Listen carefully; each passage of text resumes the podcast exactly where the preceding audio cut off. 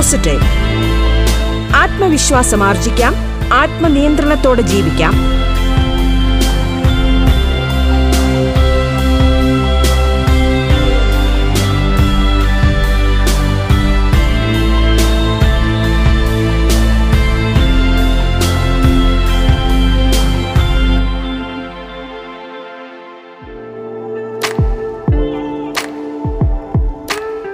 നമസ്കാരം പ്രിയ ശ്രോതാക്കളെ. ബി പോസിറ്റീവിൽ ഇന്ന് ഉപഭോക്തൃ സംരക്ഷണ നിയമം. രണ്ടായിരത്തി പത്തൊമ്പതിനെ കുറിച്ച് നെടുമങ്ങാട് കോടതിയിലെ അഡ്വക്കേറ്റ് ശ്രീ അനൂപാണ് സംസാരിക്കുന്നത്. ബി പോസിറ്റീവിലേക്ക് സ്വാഗതം.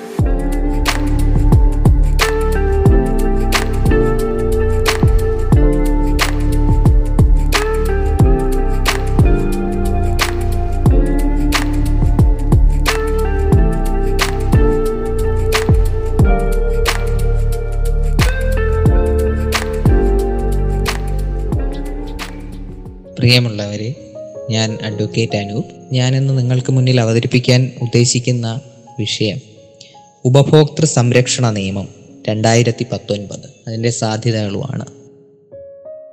ഇപ്പോൾ നമുക്കറിയാം ഉപഭോക്തൃ സംരക്ഷണ നിയമത്തെ സംബന്ധിച്ച് ആയിരത്തി തൊള്ളായിരത്തി എൺപത്തി ആറിൽ ഒരു നിയമം നിലവിലുണ്ട്. ആ നിലവിൽ വന്ന നിയമം രണ്ടായിരത്തി പത്തൊൻപത് ഓഗസ്റ്റ് മാസത്തിൽ consumer protection act two thousand nineteen എന്ന് പറഞ്ഞ് പാർലമെന്റ് പുതിയ നിയമം കൊണ്ടുവന്നു. നിലവിലുണ്ടായിരുന്ന നിയമത്തിന്റെ സാധ്യതകൾ പ്രയോജനപ്പെടുത്തി അതിൽ കുറച്ച് ഭേദഗതികൾ വരുത്തി നമ്മുടെ കാലഘട്ടത്തിന് അനുസൃതമായിട്ട് ഓൺലൈൻ സെല്ലിങ്ങും ഓൺലൈൻ വ്യാപാരങ്ങളും ഒക്കെ ഉൾപ്പെടുത്തി അതിൽ നിന്ന് ഇൻവോൾവ് ചെയ്യുന്ന ക്രൈംസും ഒഫൻസും ഉൾപ്പെടുത്തി അതിന്റെ പെനാൽറ്റികൾ കൂടി പുതിയതായി ഇൻട്രൊഡ്യൂസ് ചെയ്തുകൊണ്ട് വളരെ പ്രയോജനകരമായ ഒരു നിയമമാക്കി രണ്ടായിരത്തി പത്തൊൻപതിൽ parliament of India consumer protection ആക്ടിനെ ഒന്ന് പുനരവതരിപ്പിച്ചു. ഇപ്പൊ പഴയ ആക്ടിൽ നിന്ന് വ്യത്യസ്തമായി കുറച്ച് കാര്യങ്ങൾ പുതിയ ആക്ടിനകത്തുണ്ട് പഴയ ആക്ടിൽ ഉണ്ടായിരുന്ന ഏജൻസികൾ അതായത് കൺസ്യൂമർ ഡിസ്പ്യൂട്ടുകളിൽ ഉപഭോക്തൃ തർക്കങ്ങളിൽ നമുക്ക് സമീപിക്കാവുമായിരുന്ന ഏജൻസികളുടെയൊക്കെ സ്ട്രക്ചറിലും ഘടനയിലും അവയുടെ അധികാര പരിധിയിലും മാറ്റങ്ങൾ കൊണ്ടുവന്നു. എൺപത്തിയാറിൽ കൊണ്ടുവന്ന ആക്ടിൽ district forum state commission national commission എന്നിങ്ങനെ മൂന്ന് ഏജൻസികളാണ് ഉണ്ടായിരുന്നത്. അവയ്ക്ക് യഥേഷ്ടം ഡിസ്ട്രിക്ട് ഫോറത്തിന് ഡിസ്ട്രിക്റ്റിന് അകത്തുത്ഭവിക്കുന്ന തർക്കങ്ങളും അതുപോലെ ഇരുപത് ലക്ഷം രൂപ വരെയുള്ളതും എന്റർടൈൻ ചെയ്യാമായിരുന്നു സ്ഥാനത്ത്. സ്റ്റേറ്റ് കമ്മീഷൻ ആയിരുന്നുവെങ്കിൽ അന്ന് ഇരുപത് ലക്ഷത്തിന് മുകളിലോട്ടും ഒരു കോടി വരെയുമുള്ള ഡിസ്പ്യൂട്ടുകളായിരുന്നു. നാഷണൽ കമ്മീഷൻ ആകട്ടെ ഒരു ക്രോറിൽ ഒരു ക്രോർ അതായത് ഒരു കോടിക്ക് മുകളിലുള്ള ഡിസ്പ്യൂട്ടുകളെ സംബന്ധിച്ചുള്ള ഇടപെടലുകൾ നടത്താമായിരുന്നു. അതുപോലെ കൺസ്യൂമർ ആരാണെന്ന് ഡിഫൈൻ ചെയ്തതും ആ ആക്ടിനകത്താണ്. പക്ഷേ അതേപോലെ തന്നെയാണ് പിന്നീട് വന്ന ആക്ടിലും കൺസ്യൂമർ ഡിഫൈൻ ചെയ്യുന്നുണ്ട്. ഏതാണ്ട് ഡെഫിനിഷൻ ക്ലോസ് മാത്രമായിട്ട് നാൽപ്പത്തിയേഴ് ഡെഫിനിഷനുകളോളം പുതിയ ആക്ടിനകത്ത് പറയുന്നുണ്ട്. അതിൽ ട്രേഡർ എന്താണ് അൺഫെയർ കോൺട്രാക്റ്റ് എന്താണ് അൺഫെയർ ട്രേഡ് പ്രാക്ടീസ് എന്നാൽ എന്താണ്? നാഷണൽ കമ്മീഷൻ എന്താണ്? പ്രോഡക്റ്റ് മാനുഫാക്ചറർ ആരാണ്? ഡയറക്റ്റ് സെല്ലിംഗ് എന്താണ്? ഡെഫിഷ്യൻസി ഇൻ ഗുഡ്സ് എന്താണ്? കൺസ്യൂമർ റൈറ്റ്സ് എന്താണ്? കൺസ്യൂമർ എന്താണ്? കംപ്ലൈന്റ് എന്താണ്? അങ്ങനെ തുടങ്ങി. കൺസ്യൂമർ ആക്റ്റുമായിട്ട് അല്ലെങ്കിൽ കൺസ്യൂമർ ഉപഭോക്താവുമായിട്ട് ബന്ധപ്പെട്ട വിവിധ ഡെഫിനിഷനുകൾ പുതിയ ആക്ടിനകത്തുണ്ട്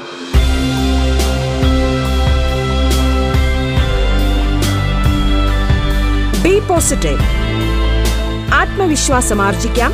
ആത്മനിയന്ത്രണത്തോടെ ജീവിക്കാം.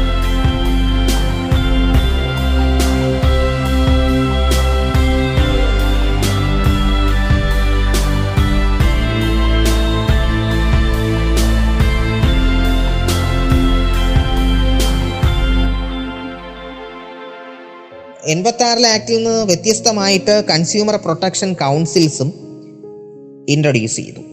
അതാണ് പ്രധാനപ്പെട്ട ഒരു മാറ്റമായിട്ട് നമുക്ക് പറയാൻ സാധിക്കുന്നത്. പഴയ ആക്ടിനകത്ത് കൗൺസിൽസ് ഒന്നും ഉണ്ടായിരുന്നില്ല. പുതിയ ആക്ട് വരുമ്പോഴത്തേക്കും കൺസ്യൂമർ പ്രൊട്ടക്ഷൻ കൗൺസിൽസ് എസ്റ്റാബ്ലിഷ് ചെയ്തു. അങ്ങനെ ഒരു സെൻട്രൽ കൺസ്യൂമർ പ്രൊട്ടക്ഷൻ കൗൺസിൽ പിന്നീട് state consumer protection council national district consumer protection council തുടങ്ങി ഇവയൊക്കെ ഇൻട്രൊഡ്യൂസ് ചെയ്തു. അതുപോലെ തന്നെ പണ്ടുണ്ടായിരുന്ന ഫോറത്തിന് പകരമായിട്ട് കൺസ്യൂമർ ഡിസ്പ്യൂട്ട്സ് റിഡ്രസൽ കമ്മീഷനുകൾ കൊണ്ടുവന്നു. സ്റ്റേറ്റ് കമ്മീഷനും ഡിസ്ട്രിക്ട് ഫോറവും അതുപോലെ തന്നെ നാഷണൽ കമ്മീഷനും പണ്ടുണ്ടായിരുന്നതിന്റെ അധികാര പരിധി വർദ്ധിപ്പിച്ചുകൊണ്ട് കൺസ്യൂമർ ഡിസ്പ്യൂട്ട്സ് റിഡ്രസൽ കമ്മീഷൻസ് എന്ന് പറഞ്ഞുകൊണ്ട് ത്രീ ടയർ സിസ്റ്റം എന്ന് നമുക്ക് വേണമെങ്കിൽ പറയാം. അതായത് ഡിസ്ട്രിക്റ്റ് കൺസ്യൂമർ റിഡ്രസൽ കമ്മീഷൻസ് കൊണ്ടുവന്നു. അതുപോലെ നാഷണൽ കമ്മീഷനും സ്റ്റേറ്റ് കമ്മീഷനുകളും കൊണ്ടുവന്നു. ഇതൊക്കെ കൺസ്യൂമർ ഡിസ്പ്യൂട്ട്സ് വിവിധ തലങ്ങളിൽ ഉള്ള കൺസ്യൂമർ ഡിസ്പ്യൂട്ട്സ് പരിഹരിക്കുന്നതിന് വേണ്ടിയിട്ടാണ് ഇത്തരത്തിലുള്ള ത്രീ ടയർ സിസ്റ്റം അതായത് മൂന്ന് തരത്തിലുള്ള കമ്മീഷൻസ് കൊണ്ടുവന്നത്. പഴയ ആക്ടിനെ അപേക്ഷിച്ച് ചാപ്റ്റർ സെവനിൽ പുതിയ പണിഷ്മെന്റും പെനാൽറ്റി അതായത് ഒഫൻസസിനും ഒക്കെ ശിക്ഷ. കൺസ്യൂമർ ഡിസ്പ്യൂട്ട്സ് അല്ലെങ്കിൽ കൺസ്യൂമറിനെ സംബന്ധിച്ച് അവന്റെ റൈറ്റ് വയലേറ്റ് ചെയ്തുകൊണ്ട് എന്തെങ്കിലും പ്രവർത്തനങ്ങൾ നടത്തുന്ന വ്യക്തികളെയോ അല്ലെങ്കിൽ സ്ഥാപനങ്ങളെയോ പുതിയ ആക്ടിന്റെ പരിധിയിൽ കൊണ്ടുവന്നുകൊണ്ട് പുതിയ തരത്തിലുള്ള പണിഷ്മെന്റും അവ കുറച്ചുകൂടെ സ്ട്രിക്റ്റ് ആക്കി എന്നതാണ് പുതിയ ആക്ടിന്റെ പ്രത്യേകത. അതനുസരിച്ച് സെൻട്രൽ അതോറിറ്റിയുടെ ഡയറക്ഷൻ അനുസരിക്കാത്തവർക്ക് ഇരുപത് ലക്ഷം രൂപ വരെ പിഴയോ അതുപോലെ ആറ് മാസത്തെ തടവോ ഒക്കെ കൊടുക്കാനായിട്ട് സെക്ഷൻ എയ്റ്റി എയ്റ്റ് പ്രകാരം പെനാൽറ്റി നിശ്ചയിച്ചിട്ടുണ്ട്. ഇനി മിസ്ലീഡിംഗ് അഡ്വർടൈസ്മെന്റ് കൊടുക്കുന്നവർക്ക് അതായത് വ്യാജ പരസ്യങ്ങൾ കൊടുത്ത് ഉപഭോക്താക്കളെ ആകർഷിച്ച് എന്നാൽ യഥാർത്ഥ സേവനം ലഭ്യമാകാതിരി ഇരുന്നു കഴിഞ്ഞാൽ അതിന്റെ പണിഷ്മെന്റ് എന്ന് പറയുന്നത് പത്ത് ലക്ഷം രൂപയും രണ്ട് വർഷം വരെയുള്ള തടവും ഇനി അതിനോടനുബന്ധിച്ച് എന്തെങ്കിലും കുറ്റം ചെയ്തിട്ടുണ്ടെങ്കിൽ അഞ്ച് വർഷം വരെ ആകാവുന്ന തടവും അൻപത് ലക്ഷം രൂപ വരെ ആകാവുന്ന പിഴയുമാണ്. അപ്പോൾ ഇത്തരത്തിൽ പഴയ ആക്ടിൽ നിന്ന് വ്യത്യസ്തമായിട്ട് ശിക്ഷാരീതികൾ വളരെ റിഗറസ് ആയിട്ട് അല്ലെങ്കിൽ വളരെ കഠിനമായിട്ട് മാറ്റുന്നത് കൊണ്ട് തന്നെ പുതിയ ആക്ട് ഉപഭോക്താവിനെ സംബന്ധിച്ചിടത്തോളം വളരെ വലിയ പ്രതീക്ഷയാണ് നൽകുന്നത്. അത് മാത്രമല്ല സെക്ഷൻ തൊണ്ണൂറ് പ്രകാരം വ്യാജ വസ്തുക്കളൊക്കെ നിർമ്മിക്കുന്നതിനും അതുപോലെ തന്നെ ഉപഭോക്താവിനെ പരിക്കേൽപ്പിക്കുന്ന വിധത്തിലുള്ള അല്ലെങ്കിൽ ഉപഭോക്താവിനെ അവകാശങ്ങൾ ലംഘിക്കുന്ന തരത്തിലുള്ള വസ്തുക്കൾ സ്റ്റോർ ചെയ്യുന്നതിനോ അല്ലെങ്കിൽ അങ്ങനെയൊക്കെയുള്ള ഗുഡ്സ് മാനുഫാക്ചർ ചെയ്യുന്നതിനുള്ള പണിഷ്മെന്റ് പറയുന്നു. അതും ഏഴ് വർഷത്തെ പണിഷ്മെന്റുകൾ അതുപോലെ പത്ത് ലക്ഷം രൂപ പിഴയും ഒക്കെയാണ് പറഞ്ഞു പോകുന്നത്. അങ്ങനെ വിവിധ തരത്തിലുള്ള പണിഷ്മെന്റുകൾ പറഞ്ഞുകൊണ്ട് പുതിയ ആക്ട് വളരെ വിശാലമായ തരത്തിലുള്ള ശിക്ഷാരീതികൾ പറയുന്നു. അതായത് ഉപഭോക്താവിനെ സംബന്ധിച്ച് അയാൾ വാങ്ങുന്ന ഒരു വസ്തു അൺസേഫ് ആണ് എന്ന് കണ്ടു കഴിഞ്ഞ് അയാൾ പരാതി കൊടുത്തു കഴിഞ്ഞാൽ ഈ സെക്ഷൻസ് പ്രകാരം തന്നെ കേസെടുക്കാവുന്നതാണെന്നാണ് അതിന്റെ രത്ന ചുരുക്കം അത് പ്രകാരം ശിക്ഷ കാലയളവ് കൂട്ടിയിട്ടുണ്ട്. അതുപോലെ സെക്ഷൻ തൊണ്ണൂറ്റി ഒന്ന് പ്രകാരം പണിഷ്മെന്റ് പറയുന്നു. അതായത് ഉപഭോക്താവിനെ സംബന്ധിച്ച് സുരക്ഷിതമല്ലാത്ത ഉപഭോഗ വസ്തുക്കൾ വിൽക്കുകയോ അവ സ്റ്റോർ ചെയ്യുകയോ എന്ത് തന്നെ ചെയ്തായാലും ഉപഭോക്താവിനെ അത് സുരക്ഷിതമല്ലാത്ത അവസ്ഥയിൽ എത്തിക്കുന്നു എങ്കിൽ അതായത് causing injury not amounting to grievous to the consumer with imprisonment for a term which may extend to one year അതായത് മൂന്ന് ലക്ഷം രൂപ പിഴയോ ഒരു വർഷത്തിൽ വരെയുള്ള തടവോ ലഭിക്കാവുന്ന കുറ്റമാണത് എന്ന് പറയും. എന്നാൽ അതെന്തെങ്കിലും ഈ ഇത്തരത്തിലുള്ള ഗുഡ്സ് സ്റ്റോർ ചെയ്യുമ്പോഴോ അത് വിൽക്കുമ്പോഴോ അത് വിതരണം ചെയ്യുമ്പോഴോ ഒക്കെ ഉപഭോക്താവിന് എന്തെങ്കിലും വളരെ മാരകമായ രീതിയിലുള്ള പരിക്ക് സംഭവിപ്പിച്ചാൽ അത് ഏഴ് വർഷം വരെ ലഭിക്കാവുന്ന കഠിന തടവോ അതുപോലെ തന്നെ അഞ്ച് ലക്ഷത്തിൽ കൂടിയ രൂപയോ തുക ഫൈനായിട്ട് ഉള്ള ശിക്ഷ ലഭിക്കാവുന്ന അങ്ങനെ വിവിധ തരത്തിൽ കൺസ്യൂമർ റൈറ്റ്സിനെ പ്രൊട്ടക്റ്റ് ചെയ്യുന്ന ഒരു ആക്റ്റ് ആയിട്ട് പുതിയ ആക്ട് മാറിയിട്ടുണ്ട്.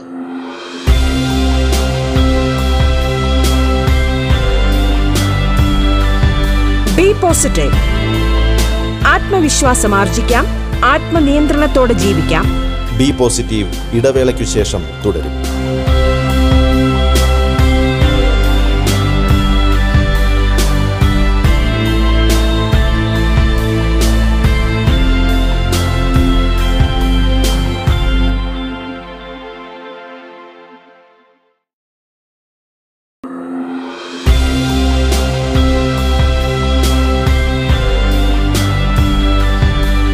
പോസിറ്റീവ് ആത്മവിശ്വാസം ആർജിക്കാം. ആത്മനിയന്ത്രണത്തോടെ ജീവിക്കാം. നെടുമങ്ങാട് കോടതിയിലെ അഡ്വക്കേറ്റ് ശ്രീ അനൂപ് സംസാരിക്കുന്ന ബി പോസിറ്റീവ് ആണ് റേഡിയോ കേരളയിൽ ശ്രോതാക്കൾ കേട്ടുകൊണ്ടിരിക്കുന്നത്. തുടർന്ന് കേൾക്കാം ബി പോസിറ്റീവ്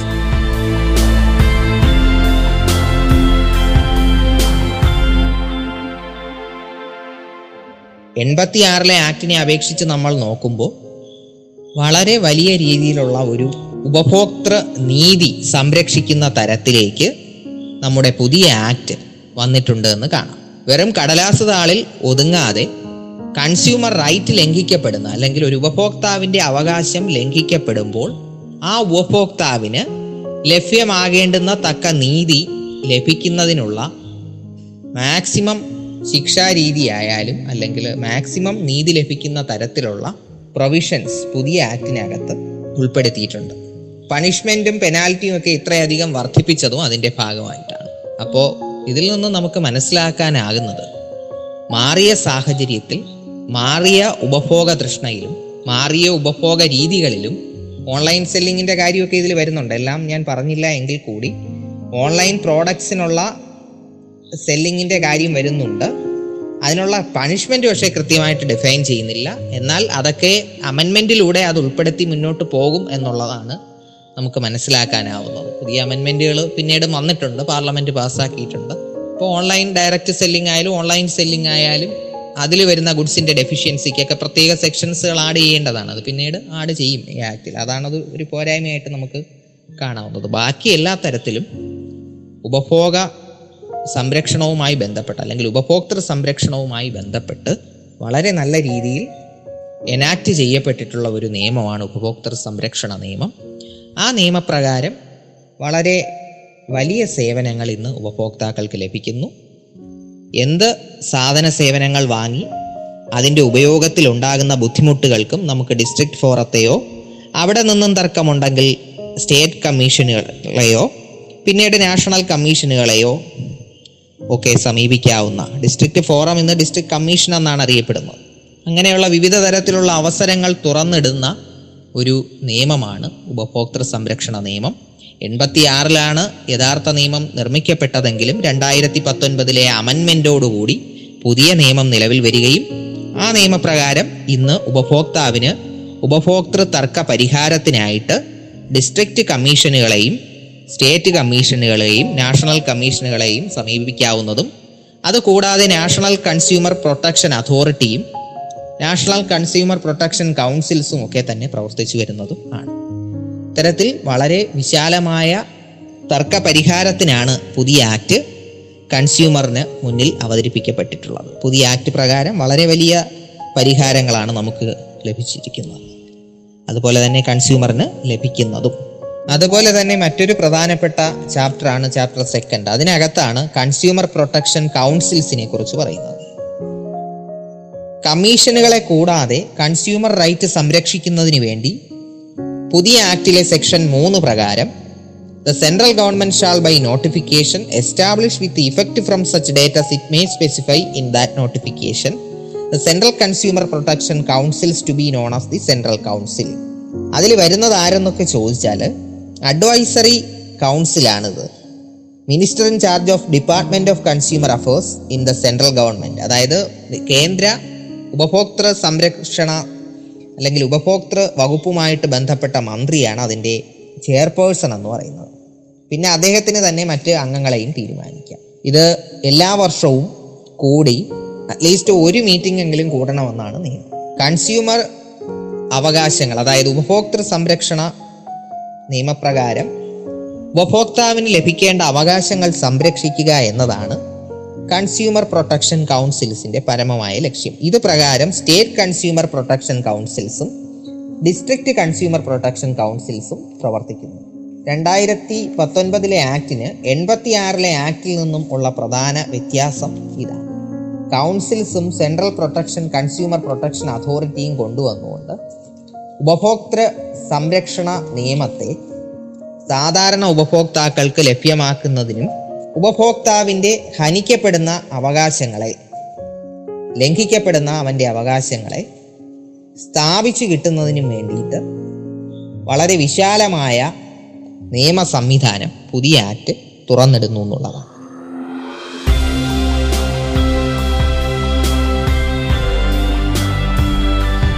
ബി പോസിറ്റീവ് ആത്മവിശ്വാസം ആർജിക്കാം.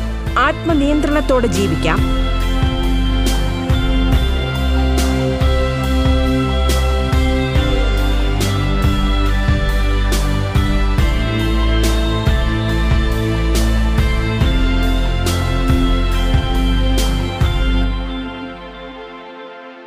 ഇനി മറ്റൊരു പ്രധാനപ്പെട്ട അധ്യായമാണ് ചാപ്റ്റർ സിക്സിൽ പറയുന്ന പ്രോഡക്റ്റ് ലയബിലിറ്റി അതായത് പ്രോഡക്റ്റ് നിർമ്മിക്കുന്ന ആൾക്കും ലയബിലിറ്റി ഉണ്ട് എന്നുള്ളത്. ലയബിലിറ്റി ഓഫ് പ്രോഡക്റ്റ് മാനുഫാക്ചറർ ആണ് സെക്ഷൻ എയ്റ്റി ഫോറിൽ പറയുന്നത്. അതായത് a product manufacturer shall be liable in a product liability action if the product contains a manufacturing defect manufacturing defect ഉണ്ടെങ്കിൽ പ്രോഡക്റ്റ് നിർമ്മിച്ച ആൾ കുറ്റക്കാരനാണ്. The product is defective in design design ചെയ്തതിലും defect ഉണ്ടെങ്കിലും. There is a deviation from manufacturing specifications ലഭ്യമാക്കേണ്ട സ്പെസിഫിക്കേഷൻസിൽ അല്ലെങ്കിൽ നിർമ്മിക്കപ്പെടേണ്ട സ്പെസിഫിക്കേഷൻസിൽ വ്യത്യാസമുണ്ടായാൽ പിന്നെ ആ product express warranty confirm ചെയ്യുന്നില്ല എങ്കിൽ പ്രോഡക്റ്റിന്റെ യൂസേജ് കൊണ്ട് എന്തെങ്കിലും ഗുരുതരമായ പ്രശ്നങ്ങൾ ഉണ്ടാകുന്നുവെങ്കിൽ അങ്ങനെ ഇത്തരത്തിൽ പ്രോ പ്രൊഡ്യൂസേഴ്സിനെ അല്ലെങ്കിൽ പ്രോഡക്റ്റ് മാനുഫാക്ചേഴ്സിനെ ലയബിൾ ആക്കുന്ന അല്ലെങ്കിൽ അവർക്കും ബാധ്യത അല്ലെങ്കിൽ അവരും ഉത്തരവാദിത്തമുള്ളവരായി മാറപ്പെടുന്ന ഒരു തരത്തിലുള്ള സെക്ഷൻ എയ്റ്റി ഫോറും അതുപോലെ എയ്റ്റി സിക്സിനകത്ത് ഞാൻ പ്രധാനപ്പെട്ട സെക്ഷൻസേ പറഞ്ഞു പോകുന്നുള്ളൂ. എയ്റ്റി സിക്സിനകത്ത് നോക്കുമ്പോൾ ഈ പ്രോഡക്റ്റ് വാങ്ങി വിൽക്കുന്നയാൾ ലേബിളാവും അതായത് പ്രോഡക്റ്റ് മാനുഫാക്ചർ എന്തെങ്കിലും വസ്തു അങ്ങ് ഉണ്ടാക്കി അങ്ങ് ഉപഭോക്താവിന് കൊടുക്കാമെന്ന് വെച്ചാൽ അത് നടക്കില്ല. അങ്ങനെ വസ്തു അല്ലെങ്കിൽ ആ സാധനം അല്ലെങ്കിൽ സേവനം അല്ലെങ്കിൽ ഒരു കൺസ്യൂമർ ഗുഡ് ഉണ്ടാക്കുന്ന ആളെ ലേബിളാവും എങ്ങനെ? പ്രോഡക്റ്റിന്റെ എന്തെങ്കിലും ഒരു തരത്തിൽ അല്ലെങ്കിൽ മറ്റൊരു തരത്തിൽ അതിന് ഒരു മാറ്റം വരുത്തി അതിനെ ഹാനികരമാക്കുന്ന തരത്തിലാക്കി മാറ്റിയാൽ ആ പ്രോഡക്റ്റ് ഉണ്ടാക്കുന്നയാൾ പ്രോഡക്റ്റ് മാനുഫാക്ചറർ ലൈബിളാവും അതുപോലെ തന്നെയാണ് അത് വാങ്ങി വിൽപ്പന നടത്തുന്നയാൾ അപ്പോൾ ചിലർ ചോദിക്കും പ്രോഡക്റ്റ് നിർമ്മിക്കുന്ന ആളല്ലേ ലൈബിൾ ആവും? പഴയ ആക്ട് പ്രകാരം അങ്ങനെയുള്ളായിരുന്നു പുതിയ ആക്ടിനകത്ത് ആ ഗുഡ് വാങ്ങി മറ്റുള്ളവന് വിൽക്കുന്നവനും അകത്താവും എന്നുള്ളതാണ്. അപ്പോൾ ലയബിലിറ്റി ഓഫ് പ്രോഡക്റ്റ് സെല്ലേഴ്സ് ആണ് സെക്ഷൻ എയ്റ്റി സിക്സിൽ പറയുന്നത്. എൺപത്തി ആറിലെ ആക്ടിൽ നിന്ന് വ്യത്യസ്തമായി വളരെ പ്രധാനപ്പെട്ട രണ്ട് സെക്ഷനുകളാണ് ഈ ഇൻട്രൊഡ്യൂസ് ചെയ്തിട്ടുള്ളത്. അപ്പോൾ അത് പ്രകാരം ഒരു കൺസ്യൂമറെ സംബന്ധിച്ച് അവന് പ്രോഡക്റ്റിൽ നിന്ന് എന്തെങ്കിലും പ്രശ്നങ്ങൾ സൃഷ്ടിക്കപ്പെട്ടാൽ അല്ലെങ്കിൽ എന്തെങ്കിലും ഒരു അവിചാരിതമായിട്ട് അല്ലെങ്കിൽ എന്താണ് എന്തെങ്കിലും ഒരു പ്രശ്നം സൃഷ്ടിക്കപ്പെട്ടാൽ രണ്ടുപേരെയും ലൈബിളാക്കാവുന്ന തരത്തിൽ ഈ വാങ്ങി ഗുഡ് നമുക്ക് തരുന്ന പ്രോഡക്റ്റ് സെല്ലറുടെ കയ്യിൽ നിന്നുള്ള പിഴവിനാണെങ്കിലും പ്രോഡക്റ്റ് മാനുഫാക്ചറുടെ കയ്യിൽ നിന്നുള്ള പിഴവിനാണെങ്കിലും രണ്ടും ലയബിലിറ്റി ഉണ്ടാക്കുന്ന രണ്ട് സെക്ഷൻസ് ആണ് പുതിയ ആക്ടിനകത്ത് ഇൻട്രൊഡ്യൂസ് ചെയ്തിട്ടുള്ളത്.